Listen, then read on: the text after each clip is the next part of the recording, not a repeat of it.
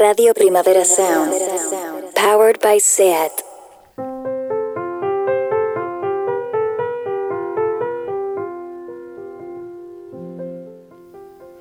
Hello and welcome once more to The Weekly Review, the show where two grown men and a gifted young trend detective make sense of the world by analysing events in pop culture. I say two grown men, Johan is still off in the idyllic world of new fatherhood, but Marvie is here once more with her youthful verve, wisdom and a new understanding of Scottish swear words, I hope. Mar, how are you?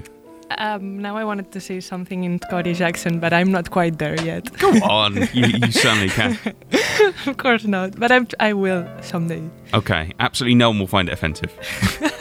If only Johan were here. Uh, behind the controls with the door opening hand of a maniac tram driver, we have Rob Roman, or Roman Rob, as we call him in English, and I am Ben Cod, you ready to spill the beans for financial reward.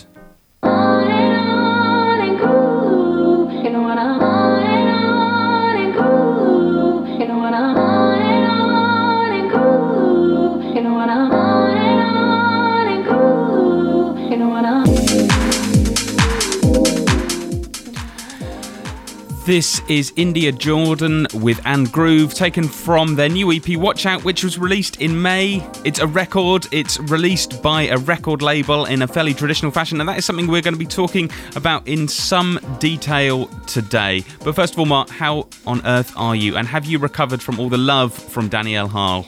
Of course not. It's, it's the maximum level of validation I needed to hear this year, so I'm still processing it. I will still be processing it in December. I've reached my peak and now it's all going downhill from here. don't don't say that. I'm glad, like, validation should last a very long time, and I'm glad it will last to December.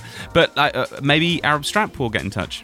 Uh, I, I'll try to keep my hopes low, because I, I know that Danny Elhar l- listening to us speak about his album and him saying we understood to the core of his project. Uh, this is something we will never surpass. Let me interrupt you. He didn't say we understand the core of the project. He said you get to the uh, core of the project. So, but we we are a team, so we we did. All right. I, do you know what? I'm feeling a little bit freaked out today. Why? Well, I'm going to explain later. Uh, but oh. I've been right. Yeah, I've been right at the. Uh, frontier of digital human interface, and it's been it's been freaking me out a little bit. Mm, I'm scared already. You, you should be. um, but more importantly, well, maybe not more importantly, but for the moment, are you looking forward to seeing Taylor Swift at the Grammys on Monday night? Obviously, as a fellow Swiftie, I am always excited of anything slightly related to Taylor. So if it's the Grammys that she decided to perform, then I'm all in for the Grammys, even though I only care about the, the performances that they have recently announced, because we'll have not only Taylor, but also Megan Thee Stallion, B T S, Bad Bunny, and Taylor, of course. Um, so... We win some, which is we have all these cool people performing, and we already like passed the stage of being mad at them for having like the worst nominations ever. And it's kind of not that we passed the stage of being mad, it's like we passed the stage of being confused, because this year it's not that it's a bad nominees, it's that they don't even make sense. And, and Uh, Go on, tell what doesn't make sense. What's the worst? What's the one that had you frothing?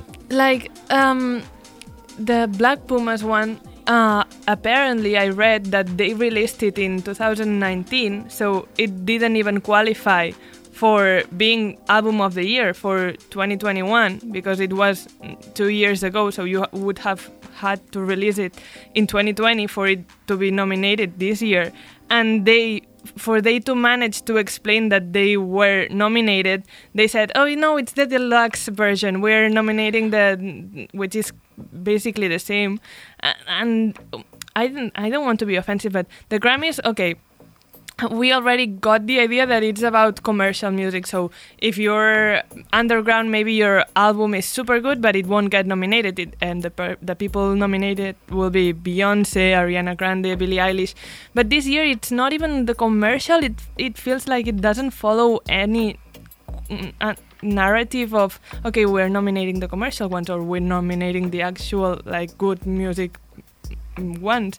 And it's like, okay, Jayna, Iko and Black Pumas, and I don't know, I felt so confused. And all in all, it, I feel like it's a, a common feeling, right? It's not quite getting mad, it's it's confusing. Okay, no The Weeknd, no the ones you would expect. See, I, I thought it was quite interesting to talk about the Grammys, because we're going to be talking about Senyawa later, um, and they're basically breaking down the music industry. They're decentralising it with their new album release, which is coming out on forty-four different labels. And But like the Grammys, uh, it's interesting, it comes along at the same time, because the Grammys is just like the most centralised big music industry, traditional music industry thing. And I've got to say, I don't like the Grammys at all. It really annoys me. What do you, what do you think? I... I love award show. I love because you do, I, don't you? Yeah. I, it's it's like, what would Mar love more than seeing a lot of celebrities all together, being dressed up and all of that? So I I always loved the Grammys and the Oscars and all these big award shows where they all the rich people of Hollywood get together and they all look amazing. And and I love I I live for that every year to see. Um, I love the feeling of seeing my favorite people getting nominated and even winning, and then I'm like, oh my god, yes, this is such a big step for for the industry, this person won, and this means we're on the right track of doing things good and stuff. And and even when they lose, like, which uh, happens many times that my favorite people don't get the recognition I personally think they deserve, then also I'm I'm for award shows because I get a reason to be mad at things that I don't have actual control over. So then I'm like, it's not something that you can do. You can just stay mad at it, and, and nothing you actively do will make it change. So just be happy with being mad. And, and then I'm like, oh my God, award shows make no sense. Just giving this prize to this one specific art, uh, art piece is saying only this one deserves to be recognized and lots of others deserve. But all of this is part of the fantasy of, of award shows, I feel like. And, and that's why I love them.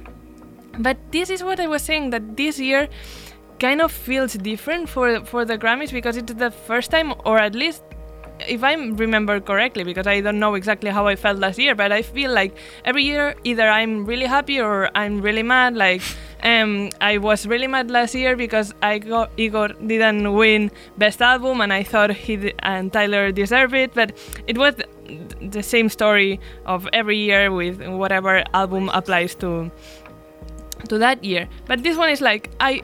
I really do not care. I I have no interest in them, and this is uh, and happened before for me, because I always care. I always care about this kind of stuff, uh, to be mad or to be happy about it, but caring about it, and, and that's how they lost me, and I feel like how they lost lots of people, and, and that's when you really effed up, because if you lose the interest of people, then there's no. But see, this is difficult, isn't it? Because like, if it had, you're saying that if it had made you mad, hmm. you'd have still be interested. Exactly. But I can't. I, I I find things that manufacture outrage quite annoying. But, but they they have the outcome that they want. Like, they're annoying, but they have the the people talking about it. They have you talking about it. They have me talking about it. Being mad at it, but engaging in whatever they put out. So that's still good. Than rather having what this year is, which is complete disinterest of what is happening and who's gonna win. Musicians always say this. They're always like, I don't want people to love it or hate it. I don't want anyone to be indifferent. And that's just such a lie, because no one likes it when you hate it. Well, maybe some people do. You don't like it because obviously you want everyone to love you, but at least you're interesting enough to have people engaging. It's like when Kim Kardashian said to, to Kourtney Kardashian, who is her sister, you're the least interesting to look at. That's the worst thing someone can say to you, because you don't want to be the least interesting to look at. And now the Grammys are the least in- interesting awards to look at, and, and that's bad. You you don't want to be the Kourtney Kardashian. My God, are you calling it? Is the Grammys dead? Are the, are the Grammys dead? Yes, I am I the on, I I feel like I'm not the only one that feels like this. And of course, they did a very bad job this year, because, of course, um, they have done a lot of things wrong, and there's many things that could change, but this applies to every award show every year.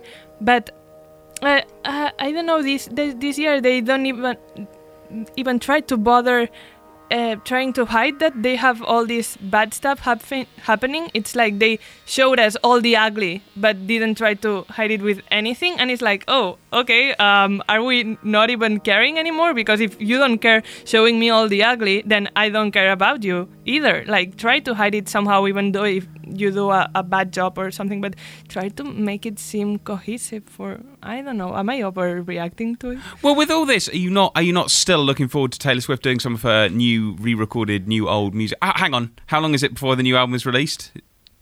Is it in April thirtieth? That sounds about right, yeah. yeah. I think I did write it down. I, I, April, April something, which kind of goes against my theory that said that a third folklore sister would come out, but Uh, something's coming out on April, so I was kind of right. No, it kind of entirely goes with your theory, doesn't it? Well, I mean, sort of. Sort of. So I was completely on track with things. But yes, I'm I'm happy, like I said, about the, the performances, but I would be happy as well if Taylor did a Tiny Desk concert, right? It's not like the Grammys made me happy. It's just having Taylor that that made me happy. It's... It's not what these people decide that will make me be engaged, because their decisions, um, I, I won't care at, at all. So that's that's what I feel like when I say um, they're maybe dying. I feel like, I, I is it this, the end of, of the Grammys? Like, of course, they're going to be around for many more years, but are we slowly keep going, keep being on this track of losing interest and being like, Grammy-nominated artists, blah, blah, blah, it's not going to be a thing anymore, because people will be like, who cares about the Grammys? I, uh, they're so corrupt. And and the thing is, yes, they're corrupt. Yes, they're racist. Yes, they're, they're sexist. Mm, but like I said, many award shows are, like the, we saw the Golden Globe nominating Emily in Paris. But I still care about the Golden Globes for some reason, and the Grammys not, because I still have this image of Recording Academy C E O Neil Port- Portnow, um, who was the guy that said, "Oh, we did when they didn't nominate any women like two years ago," and he said, when it came to gender bias, he said, "No, it's because women need to step up." It's like, come on. Was that just two can, years ago? I think oh so. Gosh. And then they fired him and put a woman in, replacing him. Like, look, guys, we try to be to be good. Um, we're we're trying our best, and, and we kind of believe them, right? Because they he was replaced by this woman as the new C E O. But as soon as she tried to. to put out all the harassment and corruption and culture of sexual and racial discrimination going on on the board of the Grammys, they fired her and said, "Oh no, she, she was very bullying in, in someone in the in the workspace, so we had to fire her." And it's like, we will literally know what happened, so why bother trying to, to say that? Like, it, it showed that they didn't care at all, um, changing within the inside of the the academy. They just wanted a new face to make it seem like all shiny and new, and, and all the corruption just to keep going without having to change anything. So that's like, uh, even if they keep going, now they say they have this new initiative to promote gender diversity because they don't want us talking about this woman being fired after six months of being on office. So, um, we're not buying anything the Grammy says anymore, or I feel like, it, and, and it's a common understanding that we're just fed up with this. And and then I think, are, are we only fed up with the Grammys? Like you said, it, it, are we, it, are they the only ones? Because maybe are, this is gonna make a domino effect on the other award shows, and to see, to because it, sh- it showed and, and it's super evident that this is not something they want to change, and, and it needs maybe in our hands to to just look outside the Hollywood industry, outside these men in suits saying, this is good, this is bad, this deserves an award, this do- doesn't. And and it, it's time, I don't know, when the Parasite uh, director won the Oscar and he said, Um, once you overcome the one-inch tall barrier of subtitles, you will be introduced to so many more amazing films. And it's like, yeah, he's right. Why why do we let these centralized, like you said, award shows tell us what to like? There's so much more, and, and they are only focusing on what they decide it's important, and it's always um, American singers or super popular mainstream artists, which are good by their own, but uh, I don't need award shows to tell me, and, and without award shows I can also look further into other things. I, I don't know, maybe that, that was a big rant. No, but yeah, you, you're right. I mean, this is one of the things I want to get into, which is like the Grammys is kind of the absolute peak of like the Americanification mm-hmm. of, of culture. You know, it's yes. like when you only had like four record companies, well, all right, uh, based in, in the U S, you'd kind of like go for the Grammys, you'd be like, oh yeah, kind of this makes sense, the big American stars kind of play in there. But like, it's just not that way anymore. I mean, like, okay, so you've got B T S who are uh, who are performing at the Grammys, but apart from that, it's a really sort of American yeah. uh, strong lineup, and I just don't think like the world of pop reflects that anymore. And also like B T S, totally, yeah. I mean, uh, I don't want to. I, I mean, they're, they're all right. You've got Bad Bunny as well, but like B T S are probably bigger than Taylor now, are they? I mean, they're both they're both big, doesn't really yeah, matter. They're, but they're, yeah. I was about to say B T S are probably like the biggest pull at the Grammys. Mm-hmm. That certainly appears to be the headline that, that I've that I've been seeing, you know. And like, do B T S need the Grammys? I don't know. No, and and it's I feel like the Grammys should become what they already are, which is like a not local but kind specific to a region awards, so the American awards, the American music awards, or and then here we have other awards, and then in Britain they have the British awards and stuff. So each country has their own award, and and it's a, a culture we will never evolve past the award shows because it's kind of fun actually.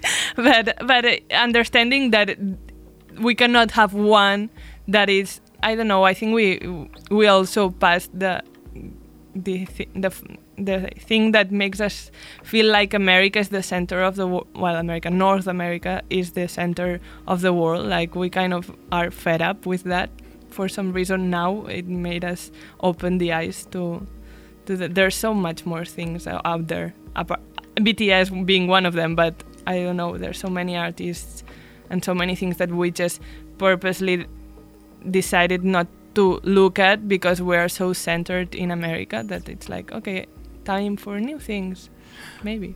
Well, we're going to talk about that. Um, but before we do, let's have a quick blast of a song from a Grammy nominee uh, from North America, I'm afraid, from Canada. But she's great. It's uh, Jayda G with Both of Us, which is nominated for Best Dance Recording. Uh,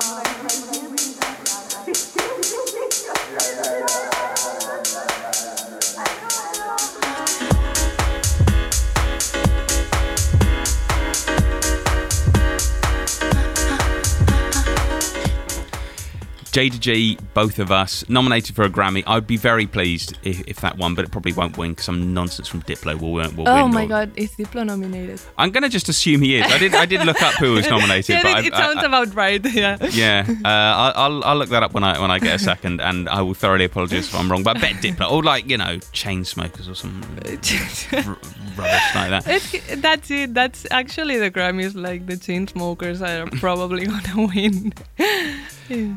They're going to win everything. Um, but yes, okay, so let, let, getting away from the Grammys. I want to go to the polar opposite of the Grammys, the absolute the absolute difference. Right. So the U S A is, I believe, the world's third most popular na- populous nation. Not not popular. I think so, yeah. Well, do you know what the fourth is? I believe... Um, no. Indonesia. Oh. Didn't I? I had no clue. No, it's like it, it, it's it's bizarre. Yeah, uh, United States of America is indeed the world's uh, third most populous uh, country with three uh, three hundred and thirty-one million, and Indonesia has two hundred seventy-three million people, which is more than Pakistan, Brazil, Nigeria, et cetera, et cetera, et cetera. Oh, why didn't I know more than Brazil? It feels like Brazil has lots of people living there. But it's crazy, isn't it? Like, like yeah. I I don't know uh, all that much about Indonesia, and this is my entirely. You know, my my problem. And you're like, well, it's the fourth biggest country in the world. How can I not, not know much, much about that? But one thing I do know is um, there's a Indonesian metal band. And all right, I'm not claiming um, vast knowledge because I only found out about them uh, last week. But they're called Senyawa. Um, and the reason I found out about them is uh, Eddie from from S A, who's, who's got a radio station on Radio Primavera Sound, radio show, excuse me. Um, basically sent us this link for this uh, experiment with uh, Senyawa and what they're doing. They are releasing a new album, which is called Al Alkisa. Uh, apologies for the pronunciation. And uh, they decided to collaborate with forty-four uh, different independent labels from across the world to release the album. So basically, you know, normally you release an album, you might have one label or two or yeah. something like that. Two. The fact that... Because when we were discussing, we would touch on this topic, I was like, okay, I barely know anything about the music industry, so you will have to teach me everything. And last week you already tried to teach me about N F Ts, and that didn't go quite well because I, I didn't understand anything. But I, I, I feel like I, I have the potential to understand this. But how can you release something with two labels? On forty-four, yeah, it's, it's something that escapes my mind completely, but well, how... It just depends. The contract you sign, like often mm-hmm. you sign, you might sign a contract for the whole world. You might sign a contract for Europe, oh, okay, and you might okay. sign another one for like world excluding Europe or, or something like that. So you wouldn't sign, let's say you release an album here in Barcelona, you wouldn't sign to two labels here because they're like doing the same thing. It's something that out, like in this country you have this label and in this other you have this other label. Yeah, I mean, it, it depends. Like, you might sign to a big Barcelona label, and they might have subsidiaries, or they might have people. Okay, okay. But like forty, like no one releases an album on, on forty-four labels because it's like, you know, it, it's so much organisation. It's like, well, what are you, what are you gonna do? And the thing is, you know, every label's gonna want to be like, well, what do you want? What are we gonna mm-hmm. do for the artwork for this single? You know, that, exactly. that kind of. It's absolutely loads of it. But basically, what they've said is like, they're like, no, we are decentralizing. We've had enough of, you know, the central boring music industry. We're going, so we're going to release this on forty-four different labels, and every label. I, I spoke to them about this, and they said, look, every label is free to do what on earth they want, basically. But they have lots of trust in this label, right? Because it's so personal, your music, and if you if someone can do whatever they want with your music, you have to trust them a lot. Well, this is what I love about it. It's all about trust. Yeah, uh, you know, okay. And these people, they've I assume they've never met um, in in the large part. And they're just like, no, because I, I asked him, you, you'll hear in the interview, I asked him, well, aren't you a bit worried, you know, about like, you know, people just doing whatever they like? He's like, no, that's what it's all about. Mm. So, like, for example, um, the full interview, which I'll, I'll put up on, on SoundCloud later today, here, he talks about like, Uh, it's not on streaming because basically if they put it on streaming, um, then like one label could put it on streaming and get all the money from it because mm-hmm. like, you know, whenever people around the world go and get it. But so so it was on streaming, then they took it down. But any label could just put it up on streaming. They wouldn't be doing anything illegal. They could do it and they could get all the money from it as far as I understood. But like they don't basically because it's like trust, you know. So how are people listening to their work? Bandcamp or you can oh, buy okay, a copy. Okay. Okay. Um, and the other thing, like each individual label that does it is doing is producing their own remixes. So there's like two hundred remixes out there of this song. That's amazing. That uh, that's the, uh, the part I, I like the most. But how I'm trying to, to understand. So how are they? Why do they think this is the way to go in the future? For because I guess this is what they believe in, and they think this is a good way to go for artists, apart from trying to make this project work? Is something they envision other artists doing, or is just a, a project they wanted to try? It's just something they wanted to try. Um, okay. And I asked again, like if other artists have asked about it, he, he said no, like for the moment it's about us. Um, but it's got quite a lot of attention, like a New York Times wrote about it, for example. Um, and I think that if it works, other people will do it. I mean, I think one of the points of logic is like if you're... Um, a label from Barcelona, and you've got this one uh, release by like I, they're they're reasonably well known within within that kind of field. Like you're going to do everything for it, aren't you? You're going to be, you know, it's not like like oh god, I've got like eighty-five things to release. Maybe you're a small label, you're going to give it your all, you can mm-hmm. do the remixes, and you give it that sort of like personal touch. Also, if I had a label, I'd want to do my very best. Could be like, well, the French label is doing this, or you know, I'm in Barcelona, the Madrid label's doing this. God damn it, I'm gonna, you know, make, make they it. might start World War Three with all the labels, labels fighting against each other. Like, no, mine's gonna be better. Mine's gonna have more streams or whatever it has. That that would be yeah. Would I, be I, it's not about starting a war, right? Well, uh, I tell you what, let's Use play. Let's play um, an extract from this interview. It's with uh, Rully. Uh, apologies if I've pronounced this wrongly. Um, from uh, Senyawa, and basically I asked him um, about the release and how it's come about. I mean, could you explain briefly for our listeners what exactly it is you're doing with your new album release? We're basically experimenting. We're basically experimenting by also responding to what's currently happened with the pandemic and all. You're releasing your new album through forty-four mm-hmm. different labels. Mm-hmm. Um, yes. That sounds like a massive yeah. undertaking. And why do it that way? Because we're experimenting with, uh, with uh, what you call it, with an idea that says, what will happen if an artist or a musician, in this case, uh, let go of its own control uh, of his own work? I don't know how you say it in English, but you yeah, know what I mean. Yeah. What will, yeah. What? Yeah. What will happen then if we, uh, if the artist just let go of his exclusivity, let, get uh, lets off his own hands? So what will happen? So what happened uh, is. Uh, The way we do it, we we just basically uh, announce an open call. That means uh, participatory. You know, we, we don't want to say anybody to release it. We just make an open call, which means everybody can get their hands on this on this new unreleased uh, music with artworks, with lyrics, with theme and narrative around it, and they can do whatever they want with it. That's basically the open call to do it. But people didn't really realize that uh, at the time. And then, uh, so not all of these uh, forty-four labels. Uh, there were more actually that uh, uh, that that emailed us. Mm. So some of them actually withdraw from the project. Uh, uh, some also uh, we didn't want to work uh, work with them. Uh, you know, the other way around. Um, so in the end, we got uh, around forty-four labels, which. Um, Inside that forty-four labels, we also have many labels are collaborating and co-releasing it again, you know.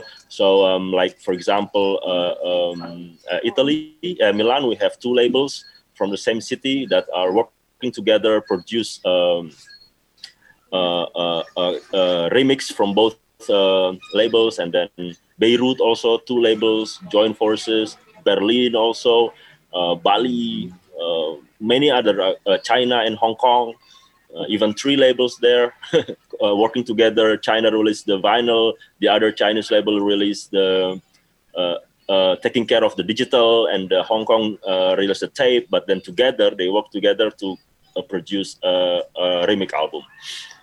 So fascinating to see that these uh, labels are uh, really taking the initiative, make the decision, um, have the full authority to uh, to to put their vision and their ideas into this release to, that makes it their own release, from the uh, the the cover design, you know, the uh, the artworks. you, everything you said, is yeah. You you said they could do what they wanted with it. I mean, presumably yes, yes. you had some rules, like they you know they had to they couldn't like cut it in half or something like that, or they couldn't. No. Or they, They can do anything. They can, they can do the, their own mastering if they don't like what we do with the master. Mm-hmm. Just like a label, when they would want to release an album, they will really pay attention to the mastering, right? So yeah. we have that opportunity too. We give them the option. They can. So some of them do. And then uh, also with the what you said, uh, uh, cut in half, for example. Yes. Uh, a label from Melbourne. There's a, a very specific label that says uh, Silent Army. That's what they're called. They said, uh, ah, but we don't normally uh, release twelve inch. We do only seven inch. So we will only take four songs. So that's fine. But they will release it with a with a with a book, like a artwork, something like that. So also involving the local visual artist to make the drawings, and then they release it. So a really special, nice seven inch Alkisa, which is fine because that's what they are, right? They don't do twelve inch. So yeah.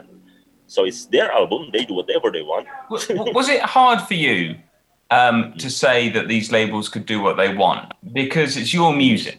Uh, that is the big experiment here, is because we want to see what will happen if we really let go of our hand. We don't control. Uh, we, we, we let go of our control. So what will happen to the, to the, to the music? The music will become bigger, right, than ourselves. that means uh, we as Senyawa have a same uh, position with the other labels or who are exploiting this ar- this album, who is current, currently exploiting the album. So we all have the first, uh, the ownership, and then uh, f- uh, freedom to exploit, freedom to distribute, and freedom to capitalize it. We all have the same, uh, we have all have equal um, rights. And how do you know, so this is quite a cynical question, but how do you know you can trust these forty-four labels? These are a lot of new, different people to work with. Yeah, and we, we do have uh, some uh, obstacles here and there, and we all make notes of that. But the point is that it that is all part of the experiment. Whatever happens, we, we take note, we try to fix it, trying not to make a, a, a big of a mess. That's all, you know. But but uh, in the end, we just see what happened uh, and t- take lessons from that, and then make that as a as a point to consider.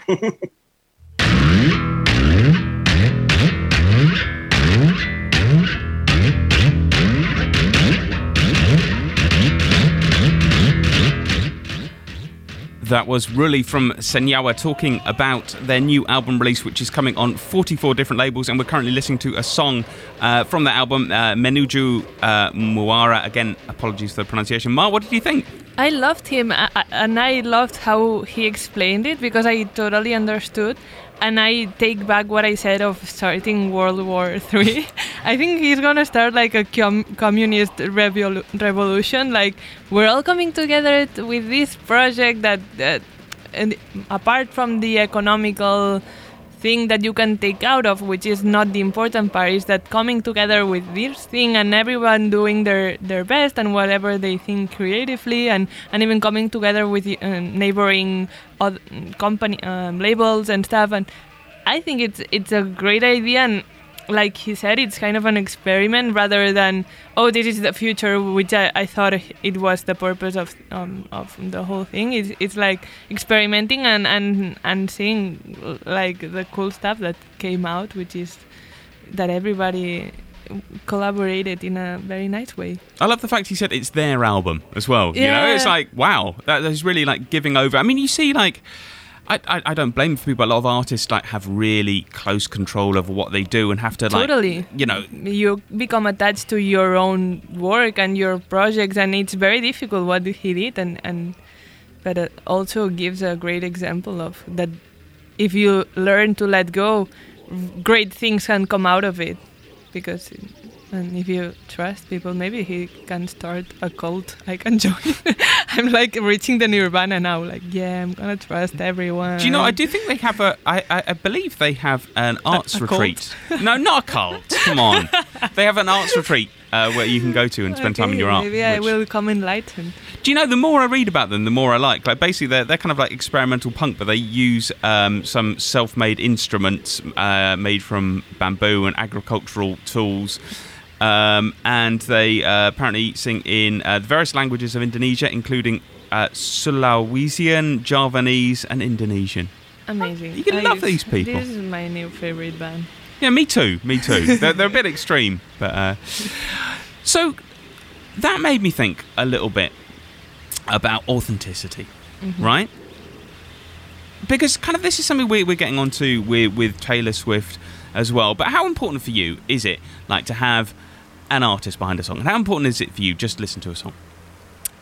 Um, I I know where you're trying to get at, and please go there. That's what I'm trying to get to. But Damn. I don't want to spoil your okay, big okay, conclusion. Okay. But you would have to ask, like, you would have to make purposely say, when are we framing this question? Because if it was like with for the past, I would say it's very important. If you ask exclusively now, I would say it's not that important to me, the, the artist itself. So, but you're a massive fan of Taylor Swift. Sorry yeah. to keep on going about Taylor Swift. But so, gonna...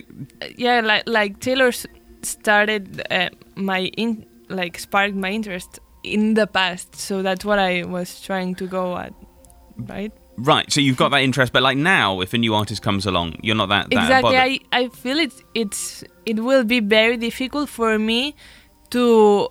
have this level of emotional dependency with a new artist that that would be coming out now. Because whereas before, it's not that it was easier, but it was how the industry or how music um, and, and all this stuff worked, right? Like, y- you have this artist, and this artist either becomes famous or not. And if he becomes famous or her, she becomes famous, you um, get into his music or her music, and, and you love him, and you follow all his tracks. But now it's more about not you becoming famous, but your music or your work specifically becoming famous. And the hard part that before was having good music, now is having a personality that's strong enough and that's engaging enough for people to want to keep up with you, because people are just gonna listen to the, the song and, and never learn your name. So if you if you are listening to a playlist, let's say, a new mm-hmm. song comes up, you've never heard it before, and mm-hmm. it's like by someone you don't know, do you Google anything about them, or do you?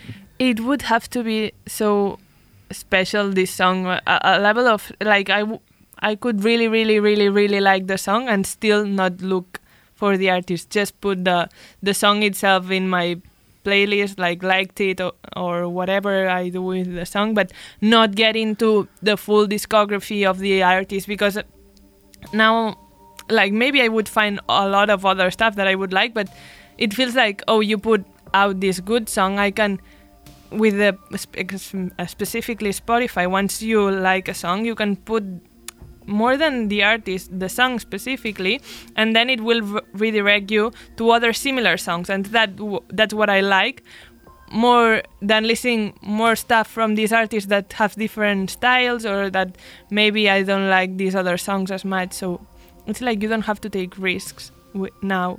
So you just like, okay, I'm listening to this style, I want this style. I don't want this artist, mm-hmm, I want exactly. exactly. All right. How important is it that a song is made by a human? Um, if you're, going, not, yeah, no, if no, you're no. not looking up who it's by, what do you care? If I said, like, this this this playlist is by That's a, a mixture of uh, humans and uh, mm. A I tools, would you care? Would you feel less attached to the A I ones? Maybe I wouldn't.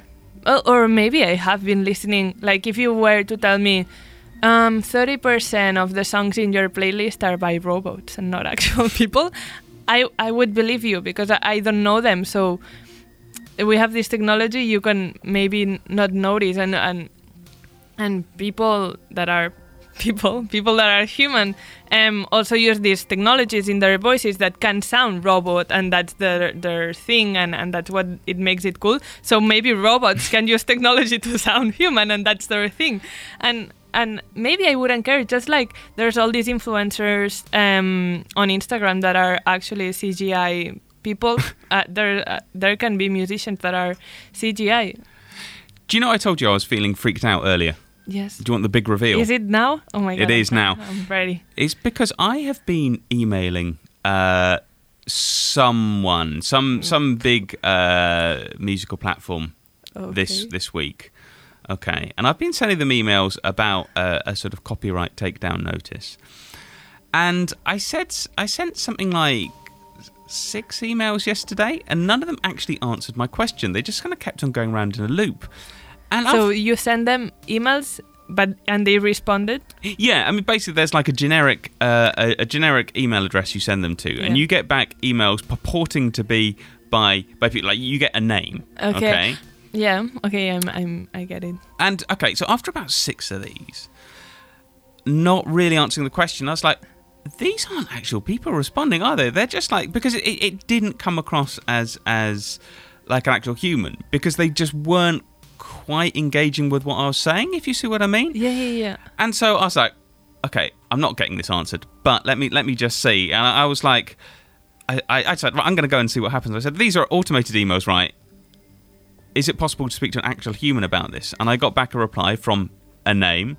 These aren't automated emails. You have been speaking to real humans all along. That sounds totally like it does, a, doesn't robot, it? A robot would say, I am one hundred percent exactly. a human. This is how humans interact. That's crazy. Exactly, because it wasn't quite like the sentence a human would say, is it? It's like, you know, a human would be like, hey, no, no, no don't no, worry, no. you know. Um, and I don't know what to make of it. It's kind of freaking me out. It, it is, because it means like we are already, I don't know, it, it is freaking me out too. Like, are are we gonna be all robots? Like, are they gonna take our jobs? Because obviously this was a, a job, like a job someone, yeah, someone did yeah, before, yeah. And now it's just these automated responses. Because actually, it, when you email someone, a person, and you're a person as well, you get these auto, like, auto replies that fits, like, if you don't want to write, Google and Gmail writes an answer for you, which is like, yes, I wanted to write that, but how do you know? Have you read my email and wanted to respond in my words? Like, I can just click a, ba- a button that says, yes, thank you so much for this information, I will blah, blah, blah, blah. Or you can just write it yourself, which is, I- I'm going to write it myself, but Gmail, how did you know? I wanted to answer that. You're a computer or whatever Gmail is. And and this is the, this is I don't, this is what you got from, like, these robots clicking on the automated, like, auto replies that Gmail gets you. Well, you see, and I, I started to think, okay, right, what could I ask that was like trying oh, to... Oh, so you kept going. Maybe it's it's going to be end up being like that movie um, that um, Joaquin Phoenix falls in love with a robot. I tell you, I'm not going to fall in love with, with whichever robot. So these are... Uh, have you heard of, do you know what the Turing test is? Uh, no.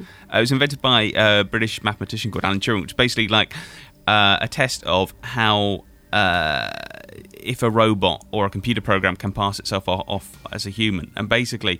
Uh, so that they d- went, they do these tests on like a lot of sophisticated systems. It's basically to see if, if it can fool humans, and uh, yes, they can. Basically, it, it's not it's not easy, but, but but but they can. And I was just like, well, what could I ask? And I was like, okay, well, let me see. I maybe I'll ask something really human, like, did you see the football last night? And then I was like, but no, that's but not it, human. Well, it is for me. Yeah. You might not like Humanizing it, all right? Men. Liking football is not human. no, no, but then I was like, no, but that's so easily, so easy to, to, to look up, you know. And I was yeah. like, that's not going to... Well, what would be really human? What would... Like, you know how you get those annoying I'm not a robot tests? It's like, where do you see the, you they know, the bikes and stuff? They always say that, like, at least in the... apocalyptic movies about robots is that they don't have a sense of humor, so maybe you could try with irony or something, but like because my, they wouldn't get it. My wife doesn't get my sense of irony. I'm pretty sure she's, she's a human. Maybe you're she, the robot. Oh my god. this, this whole thing turns out that you have been the robot all along. That's good to know. uh, I was just looking up, and apparently uh, for the first time uh, at Reading University um, last year uh No, sorry, two thousand nineteen, a computer convinced a human judge that it was a thirteen-year-old U- Ukrainian boy, not a machine. It was what? The first computer to pass the Turing test. A judge was... was co- so a robot came into the jury and, and he was like, I'm I'm a human, I look like a computer, but I'm actually... That's a load of metal on your head. What the hell's going on? No, no. It's super convincing. Uh, yeah, no, I think it's by uh, messaging or, or, oh, or something okay. like that.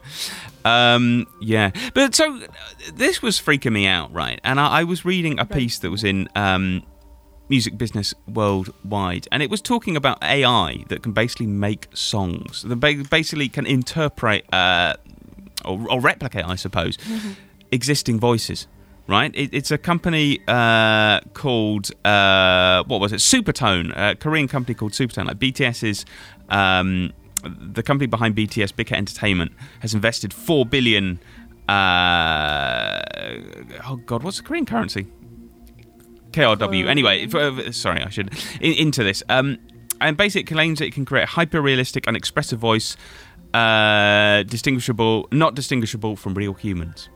I, I feel like they that's totally gonna happen. Apart from the fact that B T S, well, K-pop and the Korean music industry knows already so much about what's going to be going on in the future that if they're investing in this, better be ready for like imaginary bands to happen and stuff like that. Like I, I bet they're creating this C G I K-pop group of of this because they already seem. I don't want to say that, that K-pop bands seem like unreal or not human, but they're this level of ethereal that it feels like they already on, on this path. So being, it seems like a small step between having these ethereal humans and just making them robots already.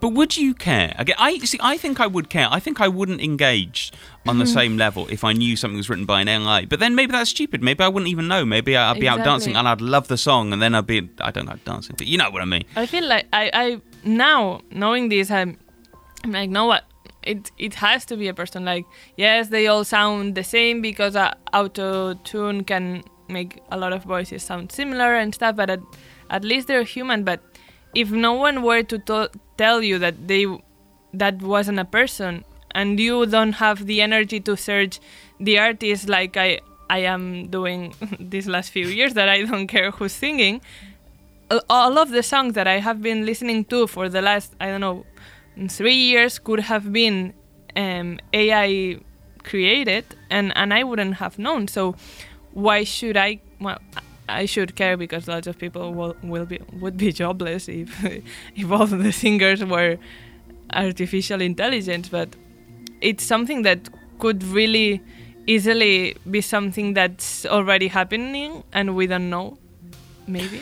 Well, the the people behind this company, they were talking actually before um, before uh, Big Hit Entertainment invested money. They they were talking about how it could be used, and they were basically saying, you know, if B T S were really busy, Um, they could use our technology when making games or audiobooks or dubbing an animation, for instance. Oh so God. They didn't talk about songs, but they were like...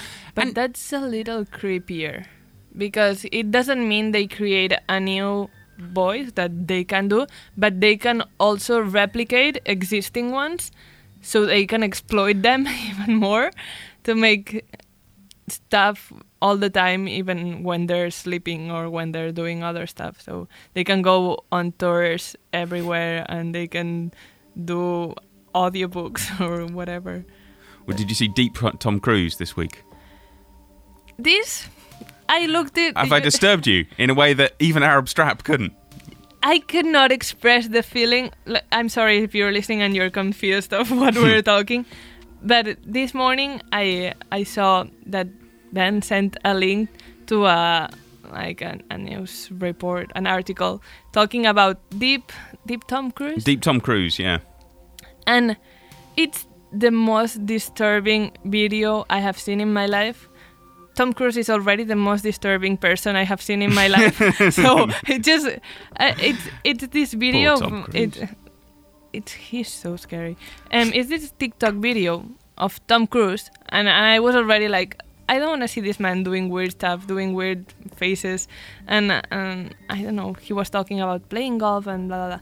But after you, you watch this se- six-second video on TikTok, you learn that what you, you just have seen is fake. Like, Tom Cruise has never... been playing golf while recording himself on TikTok, and, and he's talking and, and he's close to the camera and, and holding his the phone and, and stuff. It's not like a, a a shot that's him like far away playing. No, no, no. He's engaging in the video, and it's not him, and it's his face, and, and it's a hundred percent Tom Cruise. And I was like, that's impossible. That the video is Tom Cruise. Maybe they think it's not, but it is, and they're playing with our heads and stuff.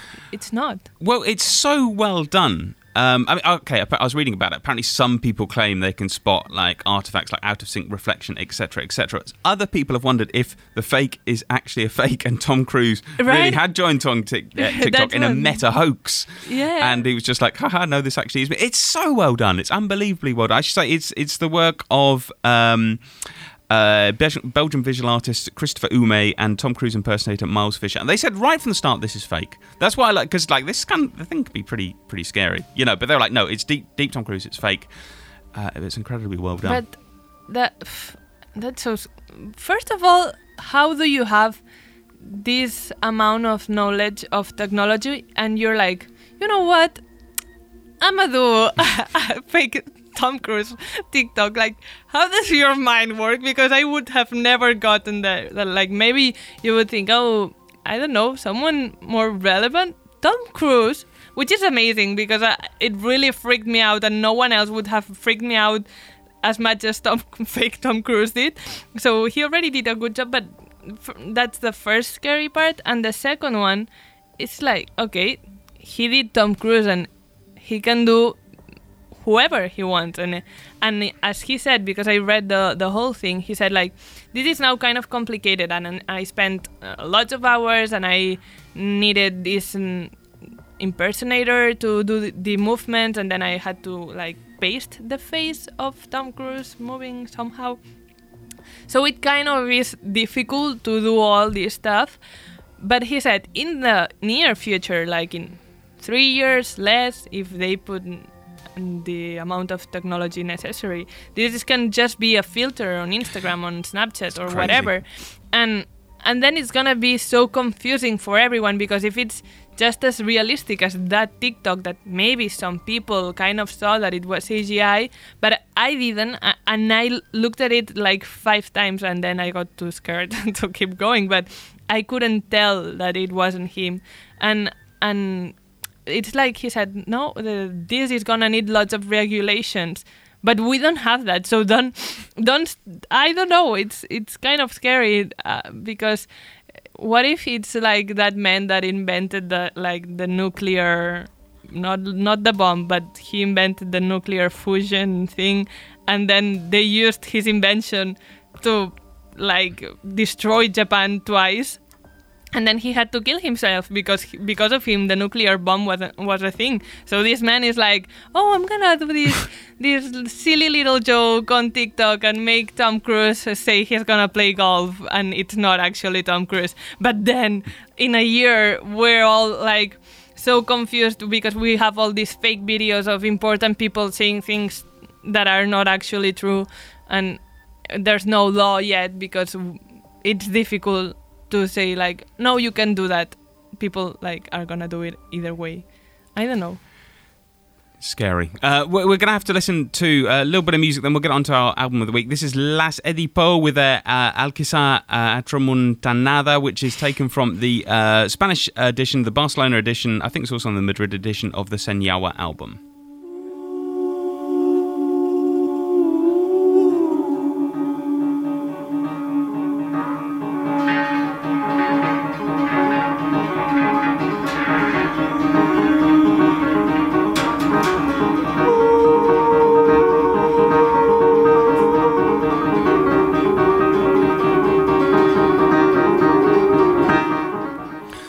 All right, so our album of the week this week uh, is by Arab Strap. And I got to say, we were looking at several albums that we could have done, and I was just so amused by the idea of getting you to listen to uh, Arab Strap. I think it's safe to say if Arab Strap didn't exist, no one would invent them, and I don't reckon you can do an Arab Strap deepfake because they are pretty uh, unique. Did you like it?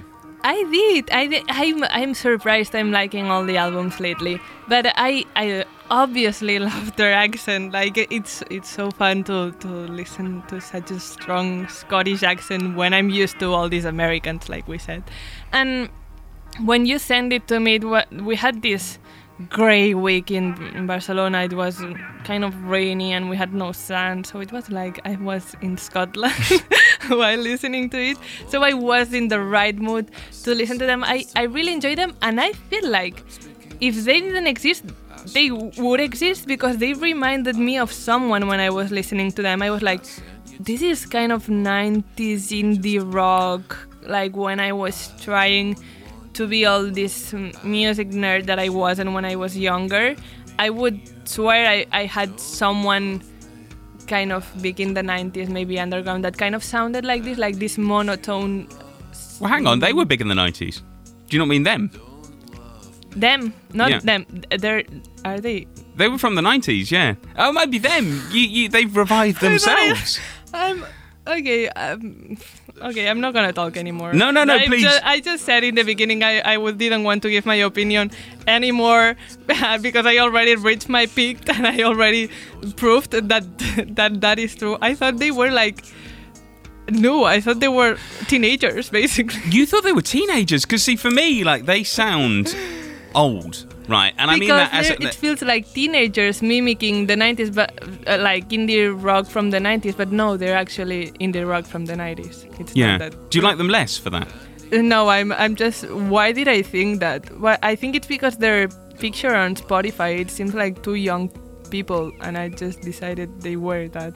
Oh, that's interesting. I don't think I, I've I've seen the, the picture on, on Spotify, but on the album cover they look they look properly kind of old, like white beards hanging down, that kind of thing. Okay, I should have done my research. I just went with the flow, with with what felt like. Uh, I I just I don't know. I was listening to them in in the train coming here in the metro, and I just recently learned how to knit, so I was knitting Whoa. on the train, and I was like, oh my god, I'm totally the main character. I'm this girl that's knitting on the train. She's so mysterious. She's listening to this nineties indie rock sounding, and actually from the nineties apparently, music. And and she's so mysterious. She she likes to listen to to these deep voice uh, singers with a kind of sad but not sad uh, music. I, I really liked it. It made me feel like I am the main character. Well, it's very filmic, isn't it? Like, one yes. thing that I really like, it, because they're kind of talking, they're explaining these histories. Uh, I don't want to be... How much did you understand of the lyrics? Because they, I mean, they are very, very, very Scottish. I I did understand, uh, uh, like... The thing with me is I almost never listen to the, to the lyrics, right, which right. is bad. But I, I it's something that I, I cannot do when I'm listening to music. But I did understand, for example, the Tears on Tour, like... His grandparents died, and he was sad, and, and I don't know that I got I understood it, but I it was the the feeling that that the album exuded, like yes, I'm I'm living in this big city by myself, figuring my life out, knitting on the train, and and yes, I, I it felt like a, a soundtrack to to a fake life that I made up in my head. A good fake life? Mm, good enough for a movie. Maybe it was a sad fake life, but it had a movie made about it, so I guess that's good. I was going to say, because I, I don't listen to song lyrics all that much, um, and I mean I, I do when they're good, but like this is all about the song lyrics, you know, like it's a lot of people are compared to like writing short stories, mm-hmm. basically, you know, because they're so uh, well involved, but the, the music's pretty good as well, like it's yes. sort of It's although it's quite nineties, it's like recognisably got modern elements, like some kind of trap drums in it, I Was Once a Weak Man, and like um, there's like seven four disco drums in Compersion Part One, which I thought was uh, was was quite compelling. Yes, I I that just like you said, I barely listen to the to the lyrics, but I understand that if you do in this case, it might be a lot better. But even if you're I don't know if it's lazy or not not to listen to the to the lyrics, but it, you can still listen to the whole album without paying too much attention to it, and it's still being good. I'm really glad you like this. You going to listen to it again? Mm, maybe if I have an event in my life that makes me want to remind myself that I'm the main character. Right, I will. right. I, I love the I, uh, knitting on the train is absolutely perfect. Right? I'm so mysterious. Who is she? She's knitting on the train. She's so quirky. Oh, it's like what's that? What's that film? Oh God, I can't remember. I should have thought about this. But there's a film where like some some someone's listening to like the Shins on a train, and she comes along and goes like, "Hey, you got to listen to this. It'll change your life." What am I thinking of? I think you're saying five hundred Days of Summer. And she's on, on the elevator, and he's listening to The Smiths, and he's ah, like, right. "Oh, I love The Smiths," and she's like this maniac pixie dream girl, and she she's oh so quirky, and you're so such a normie, you will never get her. I'm the manic pixie dream girl, apparently. Really, I I, I would be fabulous. I, I Imagine if if like someone was listening, they were listening to The Smiths, and it was like, "Yeah, I'm listening to Arab Strap." So yeah, I don't care. That that's what I was thinking. Imagine someone coming to me and saying like, "Oh my god, I was so infatuated by you knitting on the train. What are you listening to?" And I would be like, "Oh yes, the Arab Strap." You wouldn't know them because I think they're new, but no, they're not. They're from the nineties. From the nineties. And then I would lose all my my mysterious aura because they would realize I'm just dumb. Uh, one of the songs is actually about being on a train as well. Sleeper. Would you look at that? Brilliant. Uh, are you going to do a Scottish accent before we go? I'm I'm not ready. Don't put me on the spot like that. Okay. You can do what you can do. Uh, I'm not going to. No. um, right. I can exclusively reveal that uh, yes, Diplo were nominated uh, for uh, the Grammy that Jayda G is always up for. Go go Jayda G. Go A I. Go humans. Go robots. uh, it's let's join the cult. We're well, not the cult. It's the not mu- a cult. The music experience. something in Indonesia. All right. This has been The Weekly Review. Thank you, Ma. Thank you, Rob. We'll see you next week. Does anybody care? I don't want you, love. I need you.